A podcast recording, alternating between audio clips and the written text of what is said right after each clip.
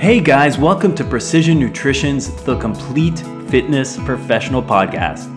I'm Dr. John Berardi, co-founder of Precision Nutrition. And if you're not familiar with us, over the last 15 years, we've become the world's largest online nutrition, fitness, and health coaching company. Most interesting for health and fitness pros, we've turned the lessons learned coaching over 200,000 clients into a complete nutrition and health coaching system called the Precision Nutrition Certification. It's the industry's most recognized, career-changing coaching system anywhere. In this podcast, which is a mix of recorded articles, interviews, and roundtable discussions, myself and my Precision Nutrition colleagues will coach you on growing your business, helping more people, and becoming a better coach. We'll help you become more than a personal trainer, strength coach, or nutritionist. We'll help you become the complete fitness professional. So let's get started. Hi, this is Bryce from Precision Nutrition, and today I'm reading the article, Dairy, Is It Good or Bad for You? Exploring the Pros and Cons of This Controversial Food Group by Ryan Andrews and Brian St. Pierre. We're often asked whether dairy is good or bad. Short answer, it depends. In this article, we'll help you make sense of the research and the wildly different opinions, sharing everything you need to decide if dairy is for you. So, is dairy good or quote-unquote bad? For most of us, milk was our first food. As a species, we've consumed dairy in some form or another for millennia. And for centuries, milk has been seen as good for us. As in, milk, it does a body good, which was even a tagline for a series of ads in the 1980s. In fact, if you Google vintage milk ads, you'll see that promoting milk's health benefits has a long history. Nowadays, however, people aren't so sure. Some say milk is full of bad fat, unhealthy chemicals, hormones, and impossible-to-digest proteins. That'll harm your GI tract, cause acne, make you a mucousy mess, and increase your cancer risk. So how can you decide what's right for you? Well, the good news, there's lots of research on milk and dairy. And the bad news? Yeah, it's complicated. That's why in today's article, we'll look at what research says about dairy, what it doesn't say, and where it's undecided. Then, based on that scientific evidence, you can make a choice that aligns with your goals and needs. Here's what we'll cover today. What's actually in milk? Are some forms of dairy healthier than others? What does the research really say about how dairy affects your health? How do farming and processing practices influence milk's nutritional value? Is dairy a necessary part of a healthy diet? And is dairy right for you as an individual?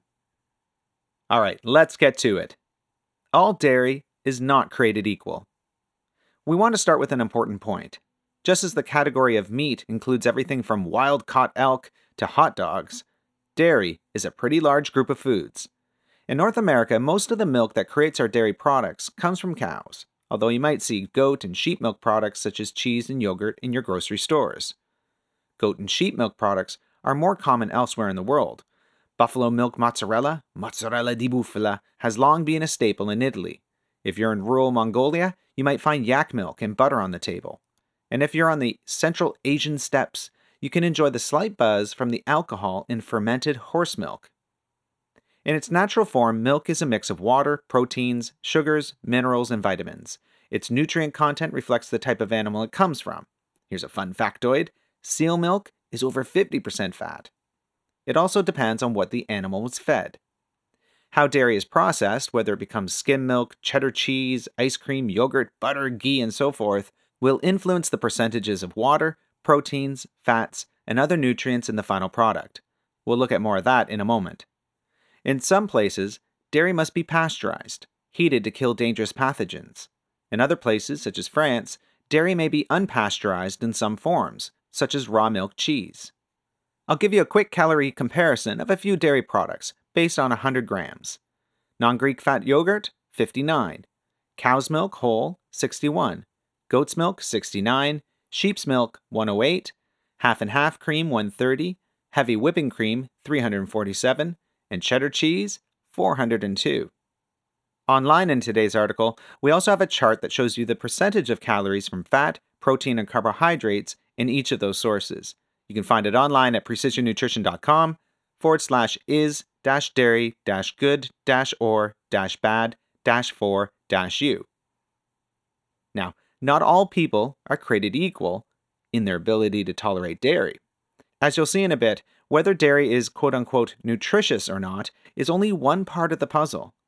People vary in their ability to digest and tolerate dairy, whether because of genetics, age, or digestive health and intestinal microbiota. Additionally, folks may choose or avoid dairy depending on taste, food preferences, culture and heritage, choices about consuming animal products, sanitation, or a variety of other criteria. So even if dairy is theoretically good, depending on your unique makeup, it may or may not be good or the right choice for you. All right, now let's take a look at what's in dairy. Since the first job of milk is to nourish a growing mammal, it's a rich source of many beneficial nutrients, including fatty acids, such as saturated, monounsaturated, and unsaturated fats, CLA, in other words, conjugated linoleic acid, trans-palmitoleic acid, a fatty acid with diabetes protective properties, and carbohydrates, such as lactose and galactose, and of course proteins, such as casein, whey, and immunoglobulins, and of course minerals, such as calcium, magnesium, a mineral needed for many body processes and bone health, phosphorus, which also plays a role in bone health, and potassium, which helps your nervous and cardiovascular systems function. There's also fat-soluble vitamins, such as vitamin A, vitamin D, vitamin K2, an essential vitamin for bone and cardiovascular health that also helps regenerate gene expression. There are B vitamins, such as riboflavin, which supports energy levels and a healthy metabolism, and vitamin B12, which promotes nerve and blood cell health. And there's even iodine, which is needed to make thyroid hormone. So let's now take a look at a few of these, beginning with fatty acids. While all fresh dairy contains a variety of fatty acids, exactly how much fat is in dairy and what that fat is made of can vary depending on many things, such as which animal produces the dairy, which breed of a given animal, such as a cow, the animal's diet and grazing patterns, the animal's stage of lactation, what season the milk was collected, the altitude at which the animal lived, the sunlight it was exposed to, and so on. Since ruminants convert feed into fatty acids during digestion, an animal's diet can drastically change the fatty acid composition of its milk. For example, cows that are grass-fed have significantly more beneficial fatty acids than conventionally fed cows, about 2 to 5 times more conjugated linoleic acid, CLA, and about 62% more omega-3 fatty acids. How the milk is processed after it's collected will also determine fat content. The fat content in skim milk, virtually zero, is quite different from the fat content in brie cheese or whole milk. All right, now let's take a look at some of the proteins, beginning with casein. One of the biggest benefits of dairy is its high protein content. In cow's milk, about 80% of that protein is from the casein family of molecules. Casein is slow-digesting, high-quality protein that's often recommended for gaining muscle and losing fat. It may have antioxidant effects and immune-boosting properties. It may reduce triglycerides and high blood pressure. On the other hand, casein has been associated with lymphoma, thyroid cancer, prostate cancer, ovarian cancer, and constipation and GI distress. These are associations, though, not proven causal relationships. Now, for all you nutrition nerds, let's talk a moment about A1 and A2 beta casein. As with fats, different breeds of animals produce different subtypes of casein molecules, notably A1 beta casein and A2 beta casein. Some research suggests that the different types of molecules may have different health effects. For instance, a small amount of observational research, mostly in animals, suggests that A1 beta casein may be involved in the development of type 1 diabetes and heart disease. There's also some evidence that milk containing A1 beta casein can cause bigger digestive issues compared to milk containing only A2 beta casein. You may have also heard that dairy is addictive thanks to something called casomorphins. As the name implies, casomorphins are opioid peptides derived from A1 beta casein. These compounds may have mildly addictive properties and influence gut health and bowel motility. Now, it must be noted that other studies don't find any of these connections between casein, casomorphins, disease, and/or addictive behaviors, especially not in humans. In the end, if we looked at the reward potential of foods, the most addictive foods aren't dairy foods, but highly processed foods that contain a mix of refined sugar, starch, fat, salt, and other flavor and texture enhancers. You know, pizza, chips, cookies, ice cream, that sort of thing. So the bottom line, there isn't enough evidence to blame type 1 diabetes, heart disease, digestive issues, or your cheese obsession on A1 beta casein. It's certainly more complicated than that. All right, let's move on to our next protein, whey. Whey, the second type of protein in milk, is perhaps the most well-known protein. If you've ever had a protein shake, you've probably had whey protein powder. While often used as a muscle-building supplement, whey protein can also lower our triglyceride levels, lower blood sugar, improve the function of our blood vessels, improve insulin function, improve glucose control, sometimes, but not always, lower total cholesterol and triglycerides, and lastly, increase total antioxidant capacity by increasing glutathione levels. It may also protect our liver, or help it heal when damaged. The two main whey proteins, alpha-lactalbumin and beta-lactoglobulin, seem to improve innate immune function, and whey tends to cause fewer allergies and intolerances than casein. There's also some conflicting evidence about whey protein and cancer, though a lot of research on this topic has been done in rodents or as observational research on humans. Some evidence suggests that whey protein can prevent cancer development and inhibit tumor growth of existing cancers. Yet some evidence suggests, in some cases, that whey might accelerate growth of existing tumors. Overall, more research indicates anti-cancer properties than cancer-promoting properties. In addition, if well tolerated, whey protein provides a host of other potential health benefits that other proteins do not, mostly due to its high cysteine content. For most, the known benefits of whey likely outweigh the possible risks. All right, now let's talk about one of the minerals found in milk, calcium. Aside from playing a role in bone health, calcium also enables our muscles to contract, our blood to clot, and our nerves to transmit messages. Getting enough calcium is important, but calcium retention is even more important. And for more on that, you can read our article all about bone health at precisionnutrition.com/all-about-bone-health. While dairy is an excellent source of calcium and is often the main source of calcium for people in North America, it doesn't necessarily have to be. In many parts of the world, cow's milk is a very small part of the average diet. Yet diseases associated with calcium deficiency, like osteoporosis, are uncommon. Instead, people get their calcium from leafy greens, from the cabbage family, especially if cooked, calcium-set tofu, beans, some nuts and seeds, fish with bones, and even some seaweeds. Interestingly, in certain cases, heavy dairy consumption can increase calcium losses. For example, when too many vitamin A-fortified dairy products are consumed, it can weaken bones. That may be one reason not to go beyond the recommended 3 servings of dairy per day. All right, now let's talk about fat-soluble vitamins A and D. Traditionally, the milk of ruminant animals, such as cows, sheep, goats, or reindeer, eating grass and other foliage would naturally contain vitamins A and D. With the advent of industrial agriculture and processing, as well as growing awareness of nutritional deficiencies, milk is now fortified with added vitamins A and D. This is less crucial in affluent countries like the United States or the UK, but important in poorer regions of the globe where malnutrition remains a real concern. Yet, as with calcium, there are other ways to get these nutrients. Sunlight is the best way to get vitamin D, but eggs, mushrooms, and fish liver also contain small amounts of vitamin D. If those aren't enough, you can also supplement with vitamin D. For vitamin A, there are lots of options. There's plant-based retinoids and carotenoids, and plant foods like carrots, sweet potatoes, and spinach, as well as those same cabbage family leafy greens that supply a good dose of calcium. You know, mustard greens, collard greens, turnip greens, and kale.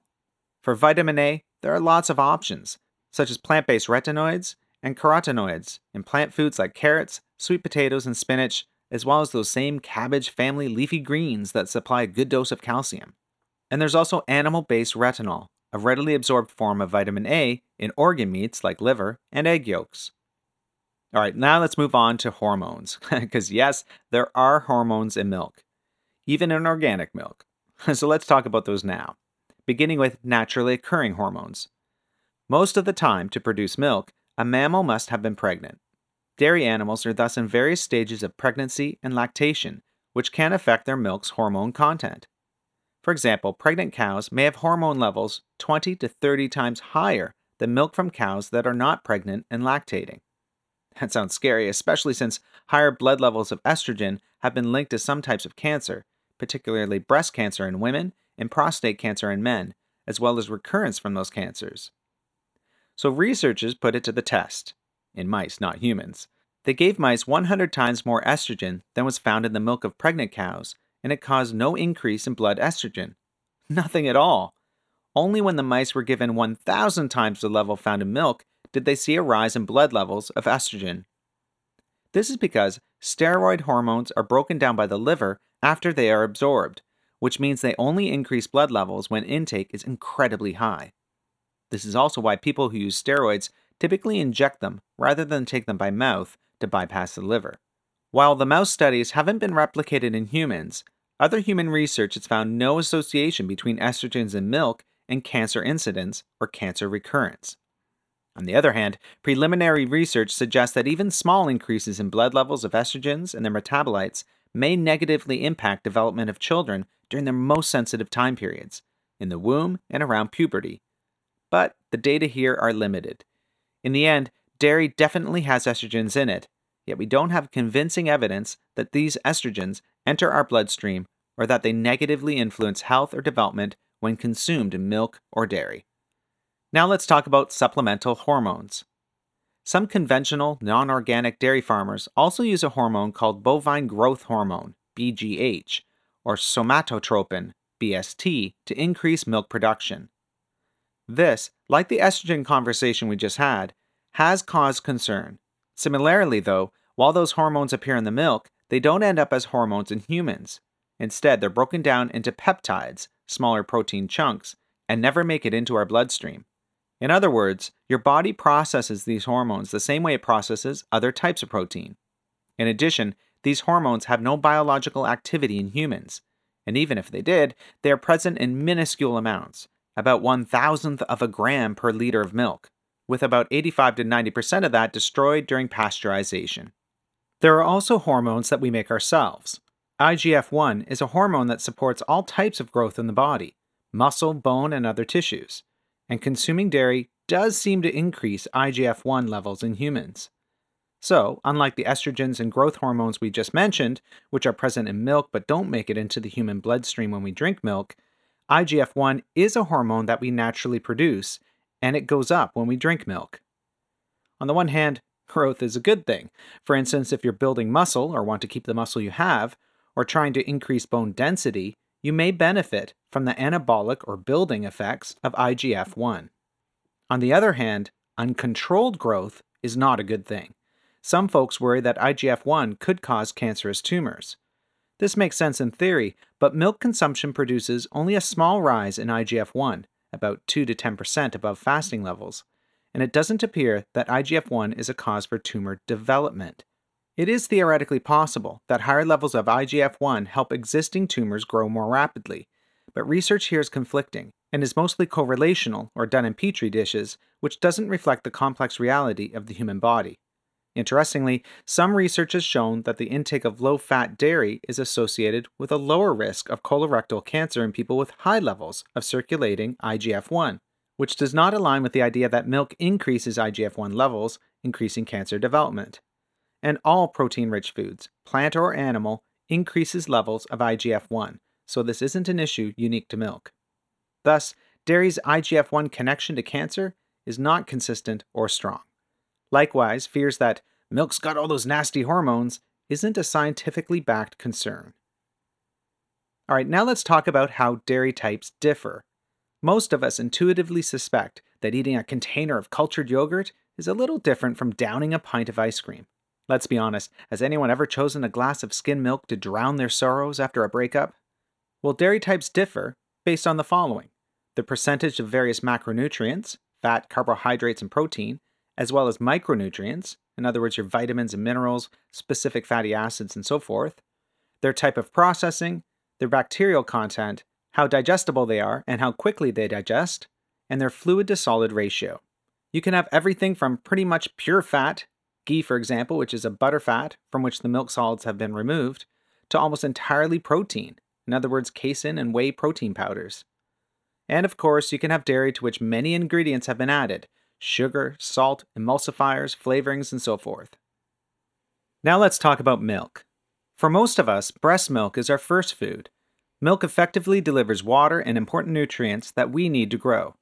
And for many groups of humans, milk has been an important agricultural product.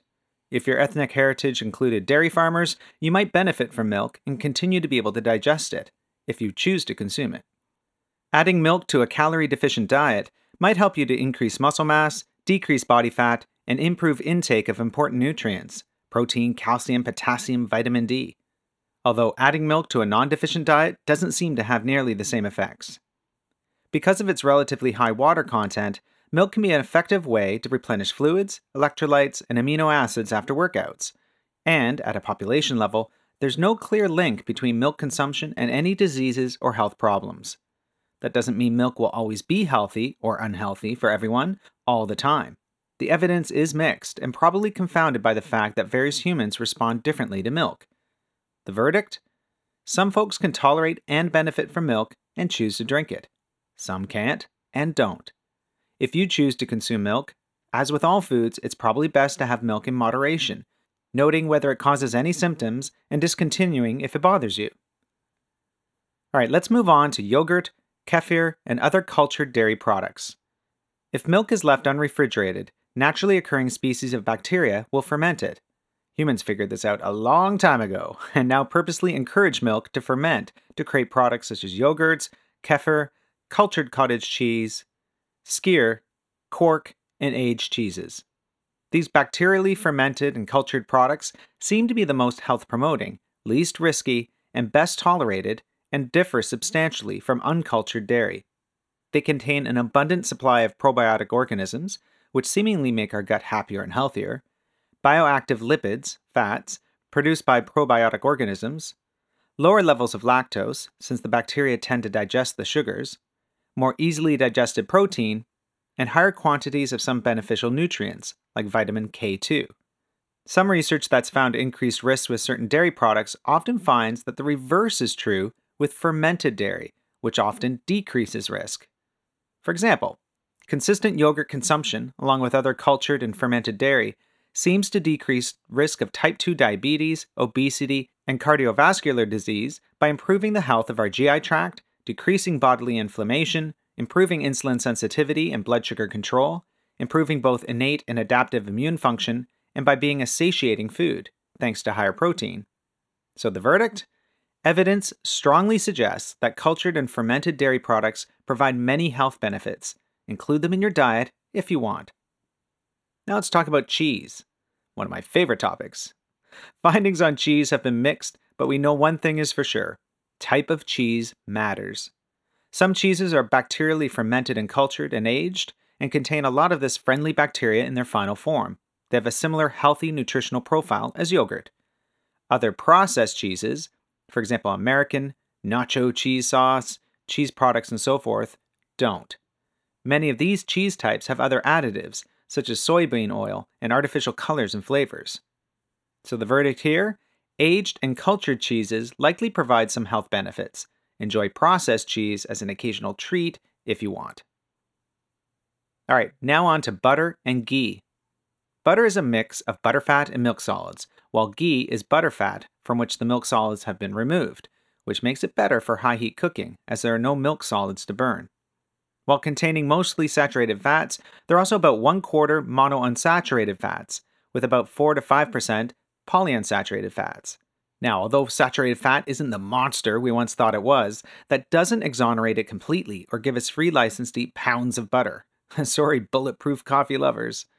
Additionally, because of the churning process, butter is low in something called milk fat globule membrane.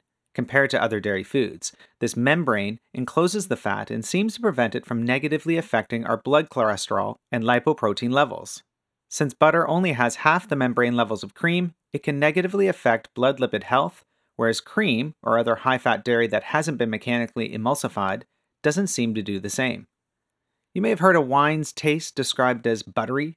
The taste comes from butyric acid, a short-chain fatty acid compound that is a byproduct of bacterial fermentation, which is found in all fresh dairy products and makes up about 3 to 4% of butter.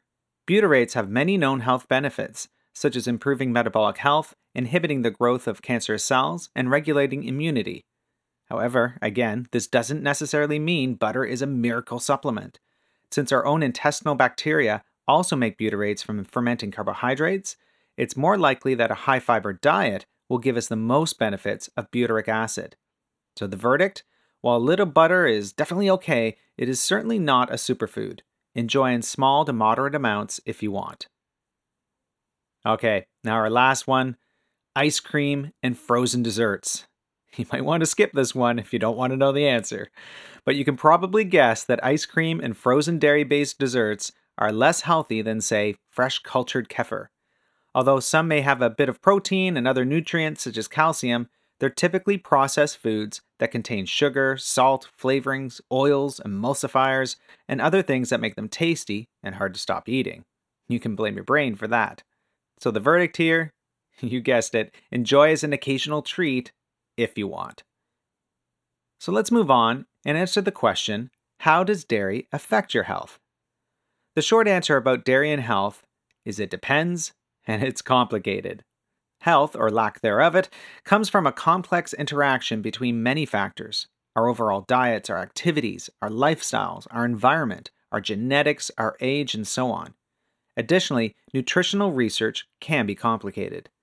Bear this in mind as you listen to the next section. After all, there's no magic food or demon food that will be the single factor determining your health, fitness, or body composition. Dairy is one small part of a much bigger picture. All right, let's get to it with losing fat or maintaining a healthy weight. In general, dairy consumption seems to help people lose fat or maintain a healthy weight. Yogurt and cultured dairy seem to help the most. This is probably due to the following: the high-quality protein in dairy, which can be satiating, so we eat less overall, nutrients such as calcium and magnesium, and other unique compounds in yogurt and cultured dairy products in particular, which may improve metabolic health, gut health, and other things that contribute to a healthy body composition. So the verdict? If you choose to eat dairy, it can be a helpful part of a fat loss or weight management program. Now let's talk about gaining muscle and athletic performance. Dairy is especially helpful for folks looking to gain or maintain muscle mass. It is a rich source of whey and casein, two very high-quality proteins. Both have been shown to be among the most effective proteins to promote muscular growth, as they are incredibly rich in the essential amino acids, the ones we can't make and need to get from our diet. Plus, dairy can be a good source of extra energy if we need additional calories to add mass or recover from hard workouts. So the verdict? If you choose to eat dairy, it can be a helpful part of a muscle gain or athletic recovery program. Now let's talk about osteoporosis and bone health. Bone health isn't just about minerals, it's also about getting enough protein and stimulating metabolic signals that tell bones to stay dense. Dairy is a rich source of many nutrients that are important to bone health, such as calcium, phosphorus, protein, magnesium, vitamin D, and vitamin K2. The vast majority of the research over the past 40 years indicates that dairy consumption improves or maintains bone health, while helping to prevent or slow bone loss. This is especially true for people who are active and eat a generally healthy diet, as these elements work together to build and maintain a strong and healthy skeleton. While dairy helps bone health, we don't necessarily need it for bone health. You can have a strong and healthy skeleton with or without dairy, so long as you ensure adequate intake of important bone nutrients, the aforementioned calcium, vitamin D, vitamin K2, protein, and so forth, and provide a bone-building stimulus, like resistance training. Conversely, you can have low bone density even with dairy intake if you eat poorly in general and don't exercise, or if there are other factors involved such as hormonal issues.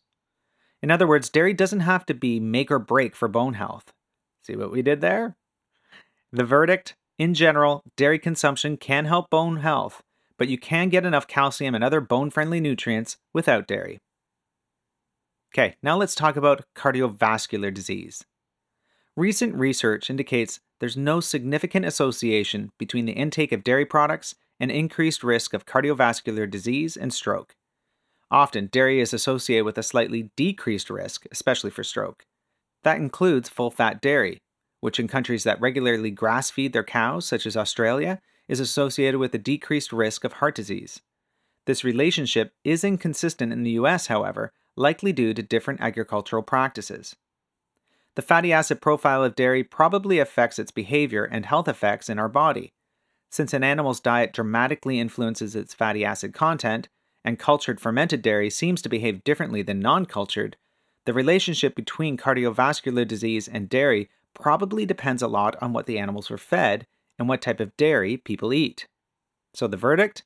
If you are active and eat a well-balanced diet, moderate dairy consumption is unlikely to put you at risk for cardiovascular disease or stroke, and might decrease risk, depending on what dairy you choose. Okay, let's move on now to cancer.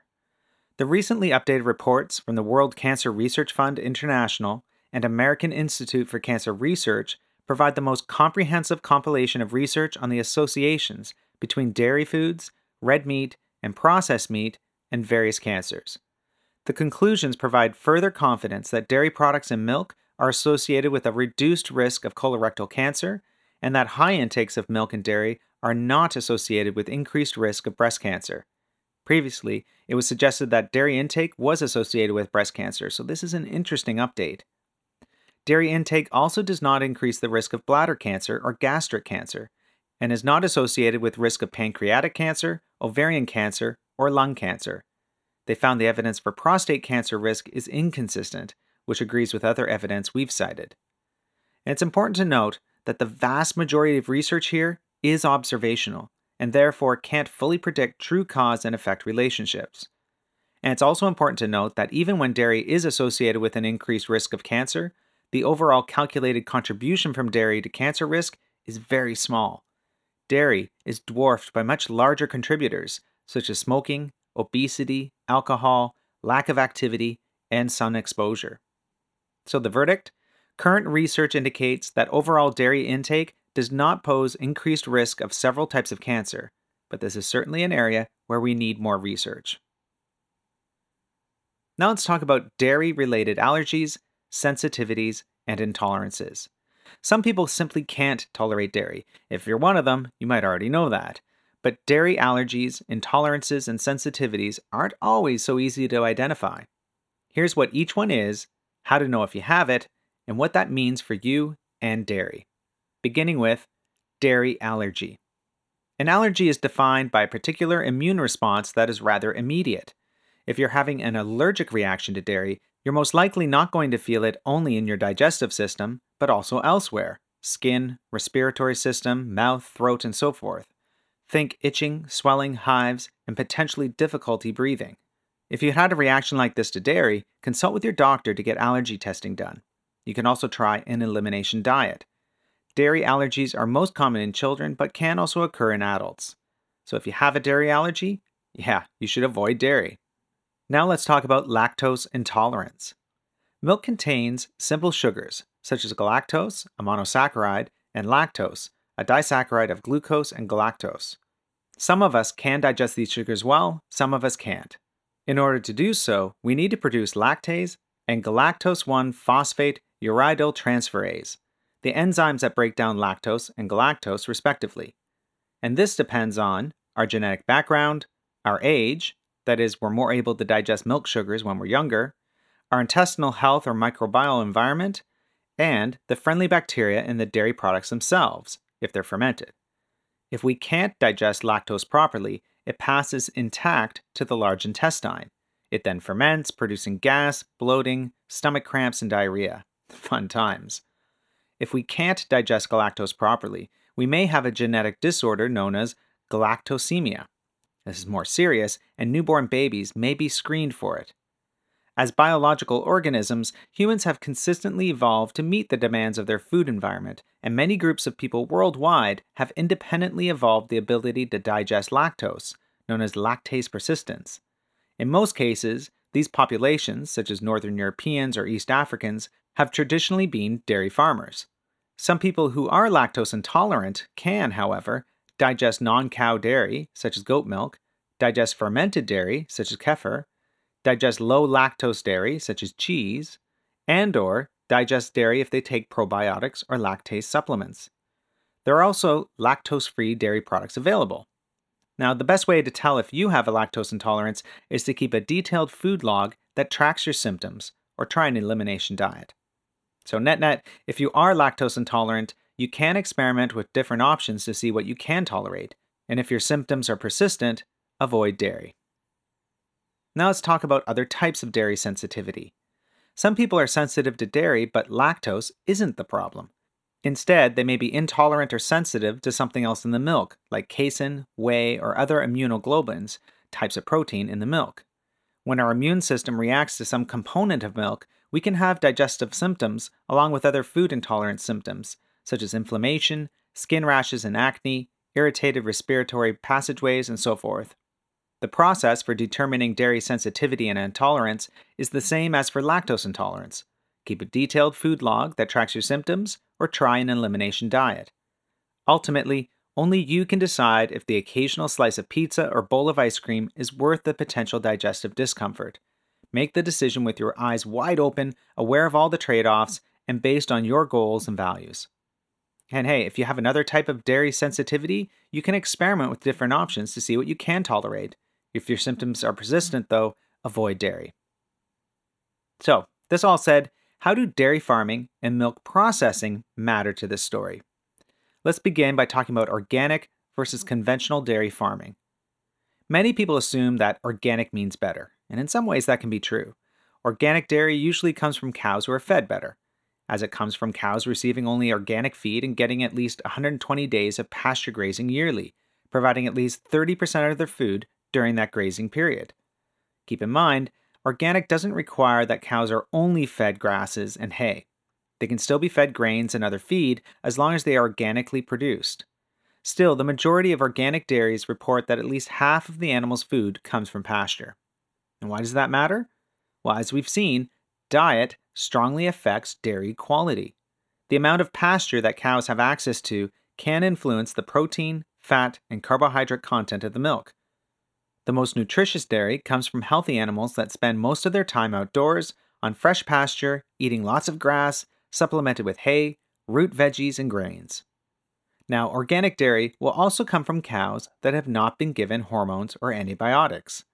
And the concern with antibiotics is that the drugs some farmers use to prevent infections in cows are also used to treat infections in humans. Antibiotic resistance is a significant problem as it is, so consuming trace amounts of antibiotics in milk might make the problem of resistant bacteria worse.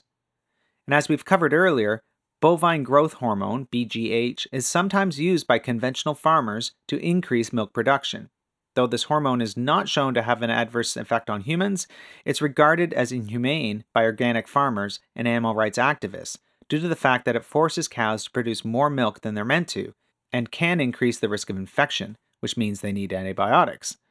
Remember though, although it may contain smaller amounts, organic milk does have hormones in it. All milk does, including human breast milk. Now let's talk about pasteurization and homogenization. Raw milk goes through processing to keep it safe for human consumption. It ferments unless refrigerated, and bacteria and viruses can be transmitted from animals to humans in the course of handling. With pasteurization, we heat the milk in a vat to temperatures that microorganisms cannot tolerate, killing them in the process.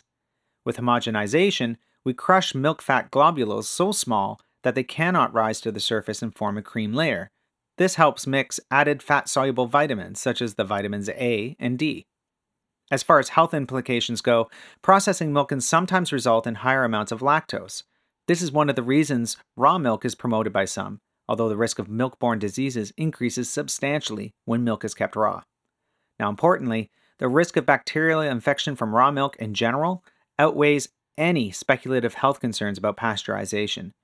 Before the advent of modern food safety measures and pasteurization, raw milk routinely killed people, especially children, via infectious diseases. And here's another nerdy fact. Homogenization didn't gain acceptance until the 1930s, when cardboard and opaque milk containers were introduced. Before then, the cream line was visible through the glass bottles and used by some consumers to gauge the richness and desirability of the milk.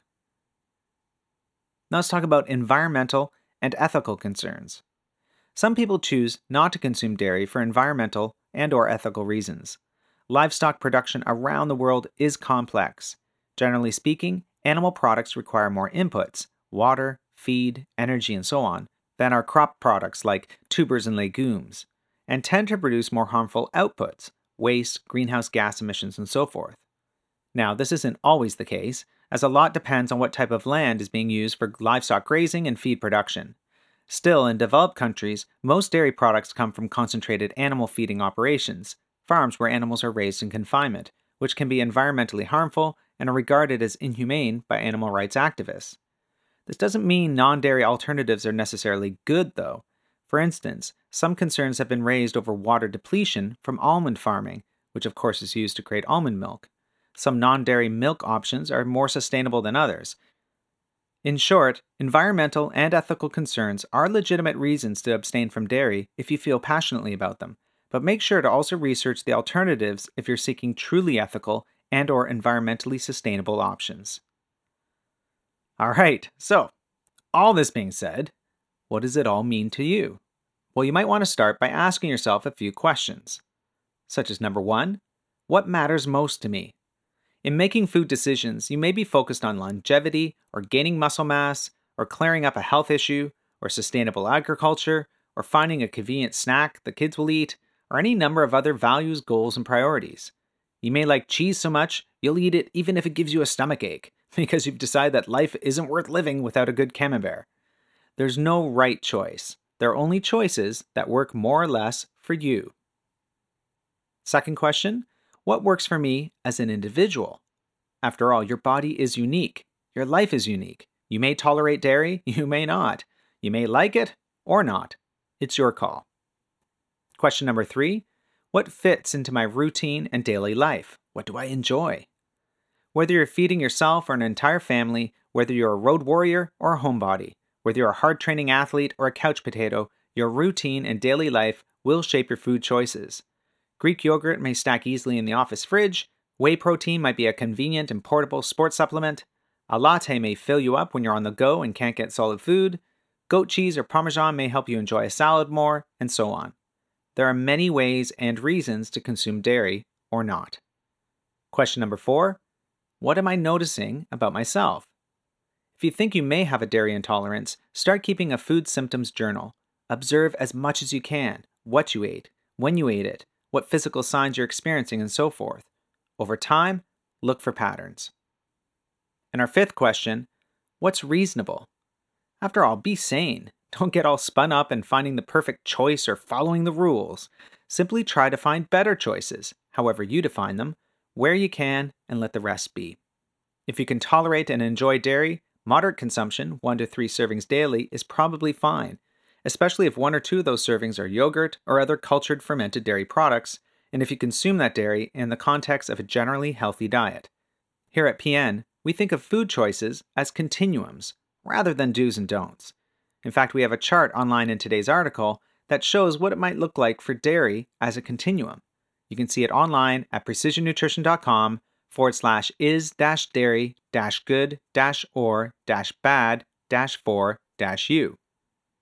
Now, if you do choose to eat dairy, understand the differences between dairy products. Hey, if you want to keep dairy in your life, get to know the wide range of dairy types available and experiment. Try products made with goat or sheep milk, or give that Mongolian yak butter tea a shot. And consider choosing fermented or cultured dairy products more often.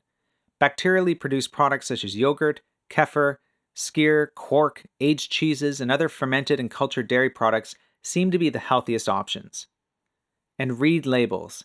Many types of dairy are highly processed and contain lots of sugar, salt, and other stuff you don't necessarily want lots of. Frozen yogurt might sound healthy, but in health terms, it's pretty much the same as ice cream. And keep things in perspective. Eating healthy and even meeting your goals doesn't require perfection. So if you decide you want to keep eating dairy, remember that while some types of dairy may be more health-promoting than others, indulging sometimes is okay, even good for you. If you decide to give up dairy and then slip up, don't sweat it. Either way, have that ice cream, cheddar cheese, or whatever else you want to splurge on, enjoy it, and then get back to your usual routine. Now, if you choose not to eat dairy, for example, if you have a dairy allergy, intolerance, or sensitivity, or if you have ethical or environmental concerns about dairy, or you simply don't want to eat it, that's cool. You don't need dairy in order to be healthy. Now, you do want to make sure you get the nutrients you need from other sources, so plan your menus to get enough protein, minerals, and so on from other foods. And hey, if you need help, go get it. If you need more guidance with uncovering and exploring food sensitivities, or with shopping and reading food labels, or with planning a menu that accommodates your choices, or any other nutritional question, consider getting coaching and or consulting your healthcare professional as needed. Now, another note, if you're a coach with clients or patients asking for advice on dairy, keep this in mind.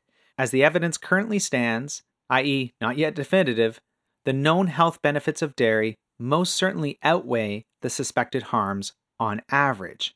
But yes, individual people are not research averages. Each unique person needs to see how dairy makes them feel and determine if it's right for them. That's a good thing. People need to feel in charge of their own journey. So don't engage clients in theoretical debates, give them strict rules, or scare them. Instead, coach them through the discussion respectfully. Encourage them to keep a food journal and learn to be their own scientist. Look to deepen your coaching relationship and understand your client's perspective while helping them feel in control of their choices. All right, thanks for hanging in with me. This was a bit of a long article. This has been Bryce from Precision Nutrition reading, Dairy, Is It Good or Bad for You? Exploring the Pros and Cons of This Controversial Food Group by Ryan Andrews and Brian St. Pierre. If you'd like to read the article online yourself, go to precisionnutrition.com/is-dairy-good-or-bad-for-you. Thanks for listening. Have a great day. Okay, everyone, that's it for this week's edition of Precision Nutrition's The Complete Fitness Professional Podcast. For more information about how to become the complete fitness professional yourself and for some awesome free nutrition and coaching resources, come visit us on the web at www.precisionnutrition.com. You could also visit us on Facebook or on Twitter at InsidePN. Talk to you next time.